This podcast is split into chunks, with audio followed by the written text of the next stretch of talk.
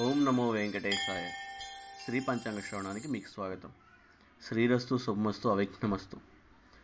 శ్రీ ప్లవనామ సంవత్సర రాశి ఫలాలకు ఇప్పుడు తెలుసుకుందాం. మిథున రాశి ఫలితాలు.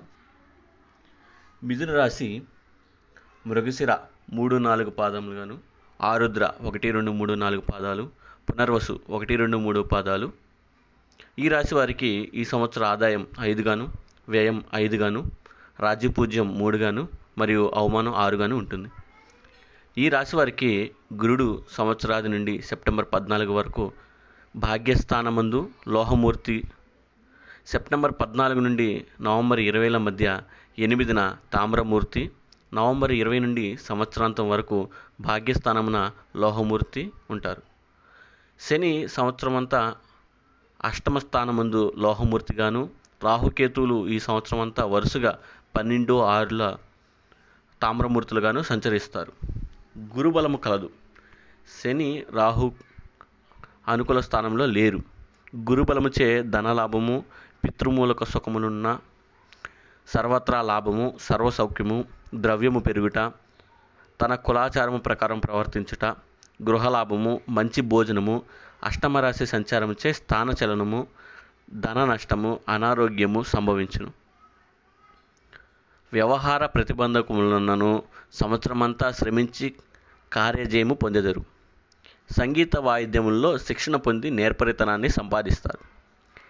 శని అష్టమరాశి సంచరంచే అపమృత్యు భయము స్థానచలనము అనారోగ్యము కలగజేయును. గానదోష నివారార్థము శివాభిషేకము చేయటం మంచిది.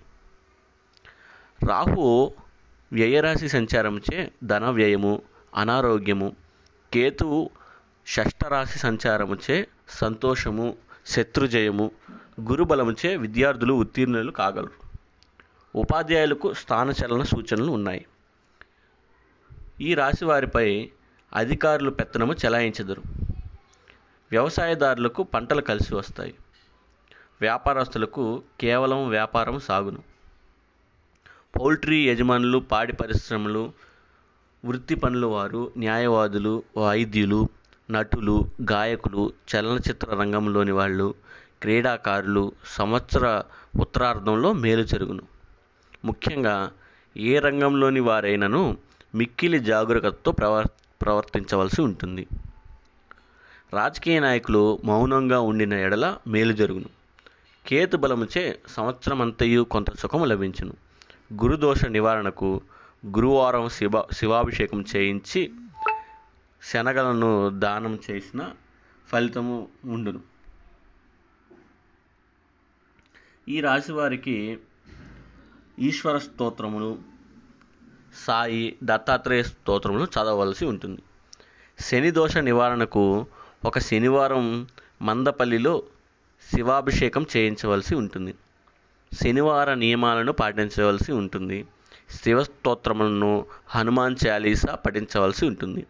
రాహు దోష నివారణకు శుక్రవారం రోజున సుబ్రహ్మణ్య స్వామికి అభిషేకము పార్వతీదేవికి కుంకుమార్చన చేయించవలసి ఉంటుంది.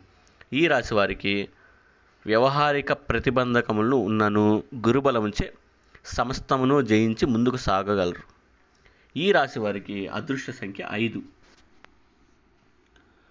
ఒకటి మూడు ఆరు ఎనిమిది తేదీలు ఆది గురు శుక్రవారాలు కలిసి వచ్చిన ప్రయోజనకరంగా ఉంటుంది.